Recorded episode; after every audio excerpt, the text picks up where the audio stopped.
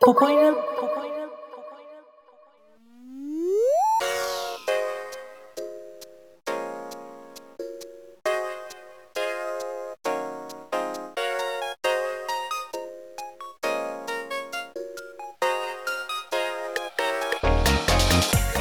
ポポイヌきっとそのラジオを聞くたびに思い出すクールがあるパーソナリティのポポクリームです。この番組は好きなオタクコンテンツについて語る場所を持たない2人がそのストレスを発散すべく好きなものについて語りまくるラジオ番組です。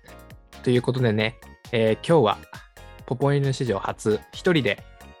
お送りいたします。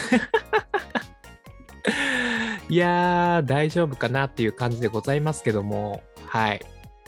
いやね、あの、ポポイヌももう、えーかれこれね、配信を開始しまして、1年が経とうとしている感じなんですけども、まあ今、今回がね、16回目っていうところで、まあ、あまり頻繁にはね、あの、配信はできてないんですけど、まあ、1ヶ月に1回はできてるっていう感じではあるんですよね。で、まあ、なかなかね、あの配信が頻繁にはできないんですけども、まあ、少なからずもリスナーさんがね、まあ、いらっしゃるっていうことなので、まあ、ちょっと今年は少しでも配信できるのであれば、まあ、一人でもちょっとやっていこうかなみたいな、ちょっとね、今回で心折れたらもうやらないかもしれないですけど、はい。まあ、そんな感じでね、今日はちょっとお試しみたいな感じで一人で撮っていこうかなと、喋っていこうかなと思ってますので、えー最後までよろしくお願いしますということでね、えー今日は、えー何話すかって言いますと、まあ、前回もね、えー生春さんと一緒に話した、えそのビスクドールは恋をするですね、の、えー最新話、第9話ですかね。えーっと、これはめちゃくちゃ良かった、良かったので、ちょっと急遽ね、あの、喋りたいなと思いましたので、ちょっと一人で話していこうかなと思っております。はい。まあ、その前にね、ちょっとしたオープニングトークをしていきたいなと思っているんですけど、えっとね、まあ、なんだろう、何回、あ、そうだ、今年一発目の配信かな。で、僕、なんか去年の11月ぐらいから VTuber にハマりましたと、うん、言わせてもらいましたけど、そう、まあ、あの、着々とね、えーま、まだちょっとね、ホロライブしかわからないんですけど、うん、まあ、これでね、ちょっと VTuber、あの、語るのもちょっとおこがましいかなとは思いますけど、そう。で、VTuber、えっ、と、ホロライブ、ホロライブのメンバーね、だんだんと覚えてきまして、まあ、ちょっとね、推しが決まりつつあるんですよね。まあ、あの、ちょっとボボクリームは、あの、コロネスキに、まあ、ちょっと入らせていただきたいなと 思ってますね。最近は本当コロさんの配信をたくさん見ていて、まあ配信だったりとか切り抜き動画とかたくさん見ていて、うん、めちゃくちゃ面白いし可愛いしね。あの、マルチで本当ね、まあ歌もうまいし、踊りもうまいし、喋りもうまいしみたいな。挙句の果てにはあの、ラップもできるっていうね。皆さん見たことありますかね？あの、 DA PUMP の if をね、あの、おかころで歌ってるやつがあるんですけど、それでね、コロさんのねラップがめちゃくちゃ面白いんですよね。まあそんなこんなでね、あの VTuber にも着々とハマっております、あのポポクリームでございますけども、はい。あとね、ちょっとね、話したかったのが、えっ、と、コロさんじゃないですけど、あの、もう一人ね、えーもう一人というか、たまに見ている配信者で、大空すばるさん、大空すばるちゃんですね。うん。の配信もたまに見たりとかしてるんですけど、えー彼女が、えー今ね、えー今ちょっと休止してるのかな？えーっと、声の、喉の大事を取って休、えー活動休止してるんですけども、えーっと、今年からね、あの、クラナドあるじゃないですか。京都アニメーションさんのね、クラナドの、あの、同時視聴をやられておりまして、そうそうそう。それでね、一緒に見たりしてるんですけど、すごいね、あの、同時視聴って面白いですね。一人でね、アニメ楽しむのももちろんいいんですけども、なんだろうな、まあ、一緒に見れる感覚を味わえるというか、そう、それがね、あのやっぱ面白いあの VTuber さんっていうところで、よりそのアニメが楽しめるっていうところで、結構ね、楽しみながら同時視聴しているんですけども、なんかね、最近ね、あの聞いたニュースで、この同時視聴のなんかサービスがね、新しく始まったっていうところで、これね、すごい面白そうなのが、どうっていうね、あの会社さんのサービスになるんですけども、これがね、あの布教したいアニメや映画をまあ、同時視聴することで収益を得られる同時視聴優勝リクエストサービスっていうものなんですね。例えばね、その、このアニメ見ませんかって言ったリスナーさんが、えー、と1万円を支払ったとしますと。そしたら視聴者負担が1万円かける、手数料の15%ってなってて、まあ、1万円払うんだったら手数料込みで1万1500円になるんですけども、まあ、配信者の収益がま1万円入って、でその15%の1500円が、その、動産、その会社さんに入るみたいなシステムになってるみたいなんですよね。そうそう。これめっちゃなんか面白そうだなっていう感じですよね。まあ、スパチャ感覚でリスナーさんはそういう風にリクエストできるみたいな感じで面白そうだなって思ってね。僕これやるんだったらね、まあ、ちょっと、まあ、さっき言ったコロさんと一緒にね、あの、やっぱアニメだったらね、俺がいる。僕の大好きな俺がいるだったりね、あのリゼロをね、一緒に見たいなと思っておりまして。まあこれね、その、なんだろう、自分の好きな配信者さんがね、このサービスに登録しないと多分リクエストはできないと思うんですけども、まあ、ぜひね、そのホロライブのメンバーとかもね、こういうのを使って、あの、同時視聴の配信をやってほしいなと思っております。はい。まあね、まだまだ、あの、コロネスキーになったばっかりなのでね、あの、リスナーさんもね、中でね、そのホロライブ好きな方いらっしゃった別にコロネさんじゃなくてもいいんですけど、ね、この切り抜きが面白かったですよ、みたいな、なんかね、お便りとかいただければね、すごい嬉しいので、ちょっとどんどんあの VTuber ハマっていきたいなと思ってます。あの別にホロライブじゃなくてもいいんで、なんかおすすめあったら本当教えていただきたいです。よろしくお願いします。はい、ということでね、えー、こんな感じでオープニング終わりまして、この後は、えー、そのビスクドールは恋をするの9話についてね、感想を話していきたいと思います。イナ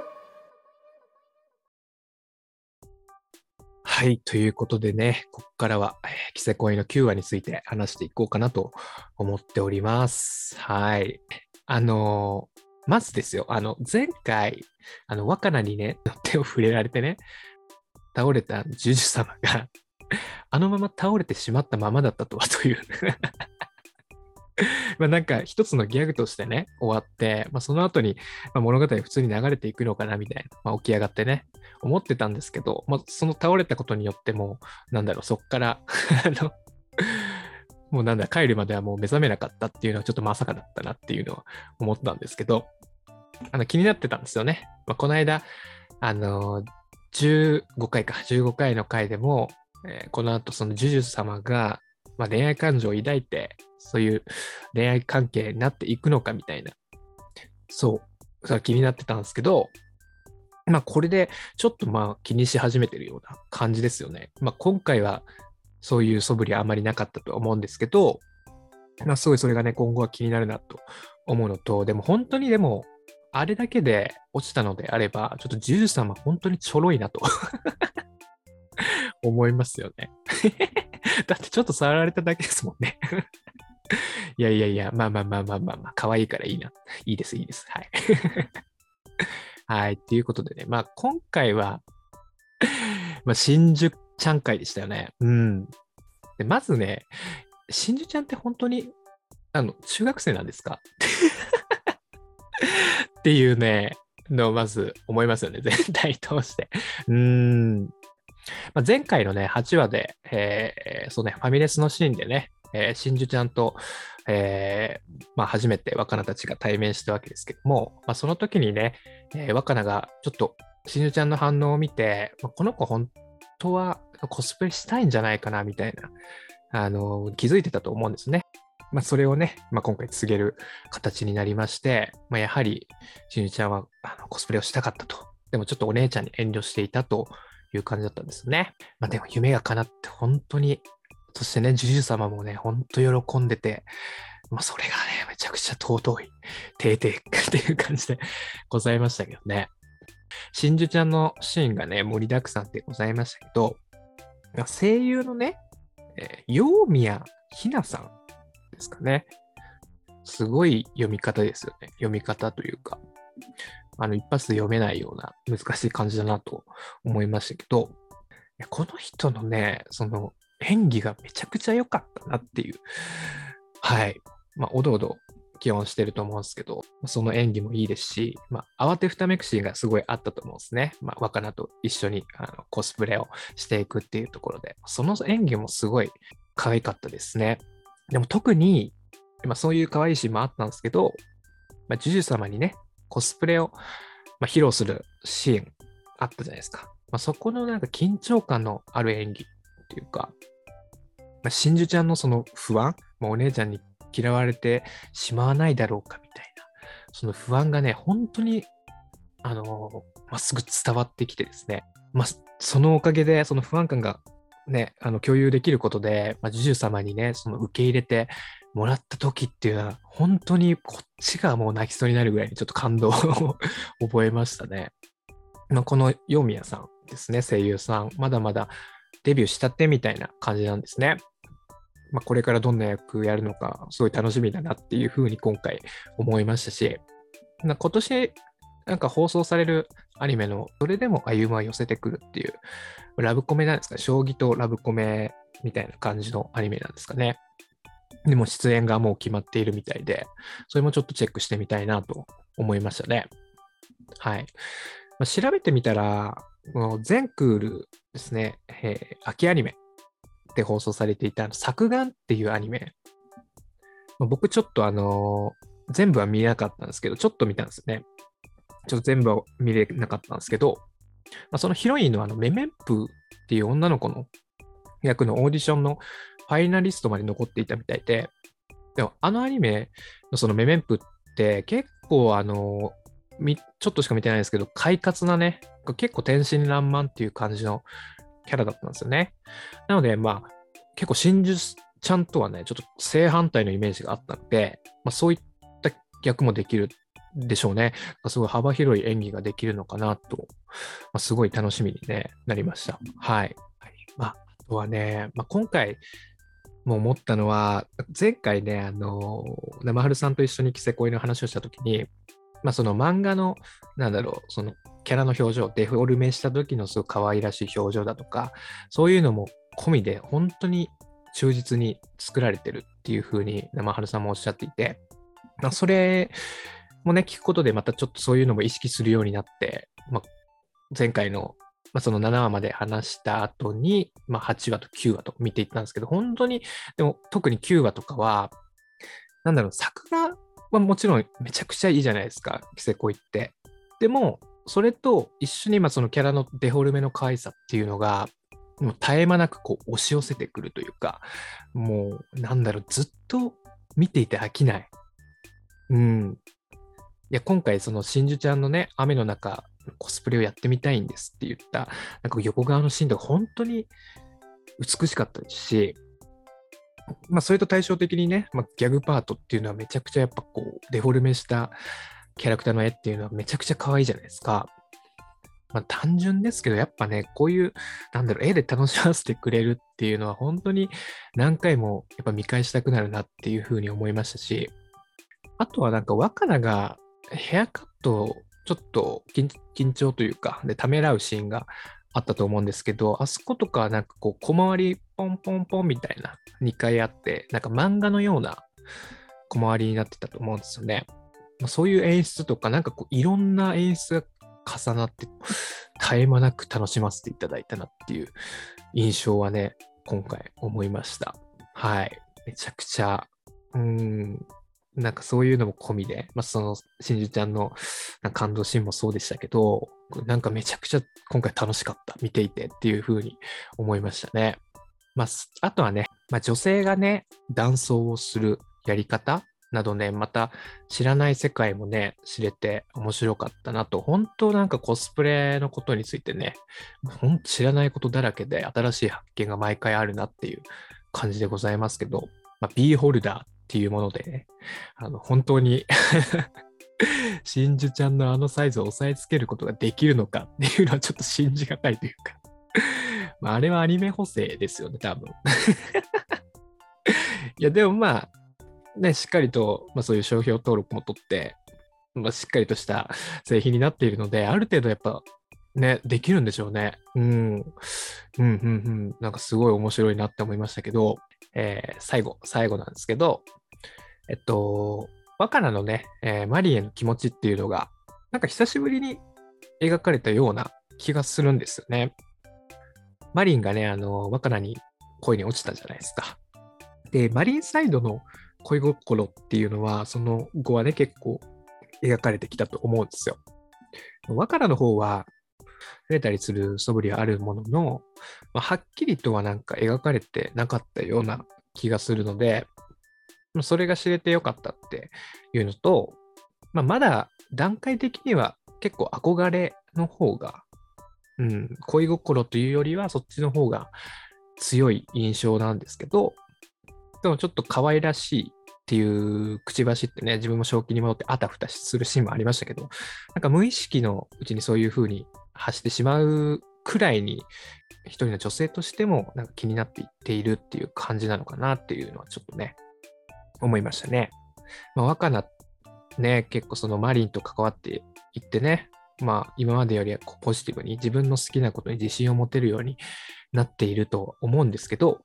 まあ、まだまだなんかマリンと自分は別の世界の人という認識がね、ちょっと強そうなので、まあ、恋心を自覚するのはまだまだ先なのかなとは思うんですけど、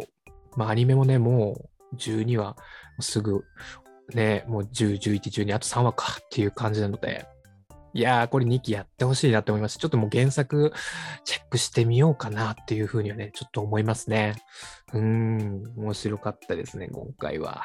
はい。まあ、あと、強いて付け加えるならば、女子中学生に、あの、あまりためらいもなく自分の制服を着せる若菜は、割と感覚おかしくなってる気がするんですね。はい。っていうような感じでね、じゃ今回は、キセ恋の第9話の感想を話していきました。いやー、どうなんすかね。今回ちょっと一人でバーって喋ってみましたけど、ちょっと早口すぎたかもしれないな。いやー、ちょっとね、慣れない感じなので、これが、まあちょっと楽しんでもらえるのかっていうのはちょっと危うい感じでございますけども、こんな感じでちょっとこう、気分が高まった時とかは、まあその、もちろんね、生春さんと一緒に2人でこう会話形式でやっていくのが一番いいかとは思うんですけど、なかなかね、あの2人の予定とかも合わせづらくもなってきていて、そう、パッとこの感情が一番高ぶってる時に撮るっていうのが難しくなってきているので、まあちょっとね、こういう形でソロで配信する回っていうのが今後増えてくるかもしれません。はい。ちょっと生春さんの声が聞きたいっていう方には全くしようがない 回にはなったと思うんですけど、はい。まあよかったらね、ちょっとこれからも末 長くちょっとお付き合いいただければなと思っております。はい。ありがとうございます。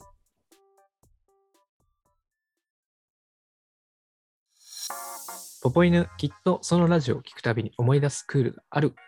エンディングのお時間です。えー、冬アニメもね、もう、まあ、キセコも9話っていうことでね、えー、あと3話で終わるっていう感じでございますけど、そうね、他に何見てるかなっていう話で、えー、っと、まあ、あきびちゃんのセーラー服も見ていて、ちょっとまだ最新回は見てないんですけど、あとはね、えー、っと、そうだ、この間ね、あの、バニタスのカルテをね、あの、2クール目が冬アニメで、あの、始まっていたんですけど、そうそう、ワンクール目は見ていて、ちょっとその2クール目はまだ見れていてなかったんですよね。それをちょっと一気見しましたね。はい、面白くて。そうそうそう。えっ、ー、と、ジェボーダンの獣編っていうやつでね、あの、クロエっていう新キャラがね、出てくるんですけど、そう、それがツイッターとかで結構流れてきていて、それちょっと気になっていたんで、タイミングがあれば見ようかなみたいなふうに思っていて、でついにこの間見ることができました。めちゃくちゃ、やっぱ面白いですね。まあ、バイタスのカルテの強いてあげるなら、ちょっとギャグパーとかちょっとね、あんまり、うん、得意じゃないって言ったらちょっと怒られるのかな。あでもやっぱ物語自体はすごい面白いし、その設定とかね。そうそうそう。なので、ほんとすごい、あの、面白かったです。あの、ワンクール目もし見ている人でまだ見てない、そんな人いないか わかんないけど、その、なんだろうな。あの、水瀬いのりさんがやっている、あの、なんだ、ジャンヌか。ジャンヌっていうキャラクターがいるんですけど、まあ、ワンクール目でも、まあ、結構フューチャーはされていたんですけど、なんか、まだね、いろいろと謎の多いキャラクターだと思うんですけど、まあ、そのキャラクターがね、結構、まあ、今回のあのメインキャラクターであるクロエと結構関わりを持っていて、まあ、それ関連でやっぱ過去とかも描かれたりして、そういうのもね、あの面白かったなって思いましたね。はい。で、まあ、こういうソロ配信も増えてくるかもしれないので、もうぜひね、ちょっとお便りをね、送ってほしいです。はい。えっ、と、概要欄の、えー、リンクにですね、Google ホームの投稿欄を貼っておりますので、そちらの方から簡単に投稿もできますし、僕の Twitter も貼っておりますので、まあ、そちらの Twitter の DM でも大丈夫です。まあ、ぜひぜひ、どしどし、あのー、こういうの話してくださいとか、こういうの面白いですよとか、あとオープニングで言ったね、VTuber の切り抜きこれおすすめですよみたいな、あの、お便りでもいいですし、この番組の感想でも何でもいいので、ぜひ、あの、送ってください。ということでね、今回はこんな感じで終わりたいと思います。お送りしたのはポポクリームでした。ではまた次の回でお会いいたしましょう。さよなら。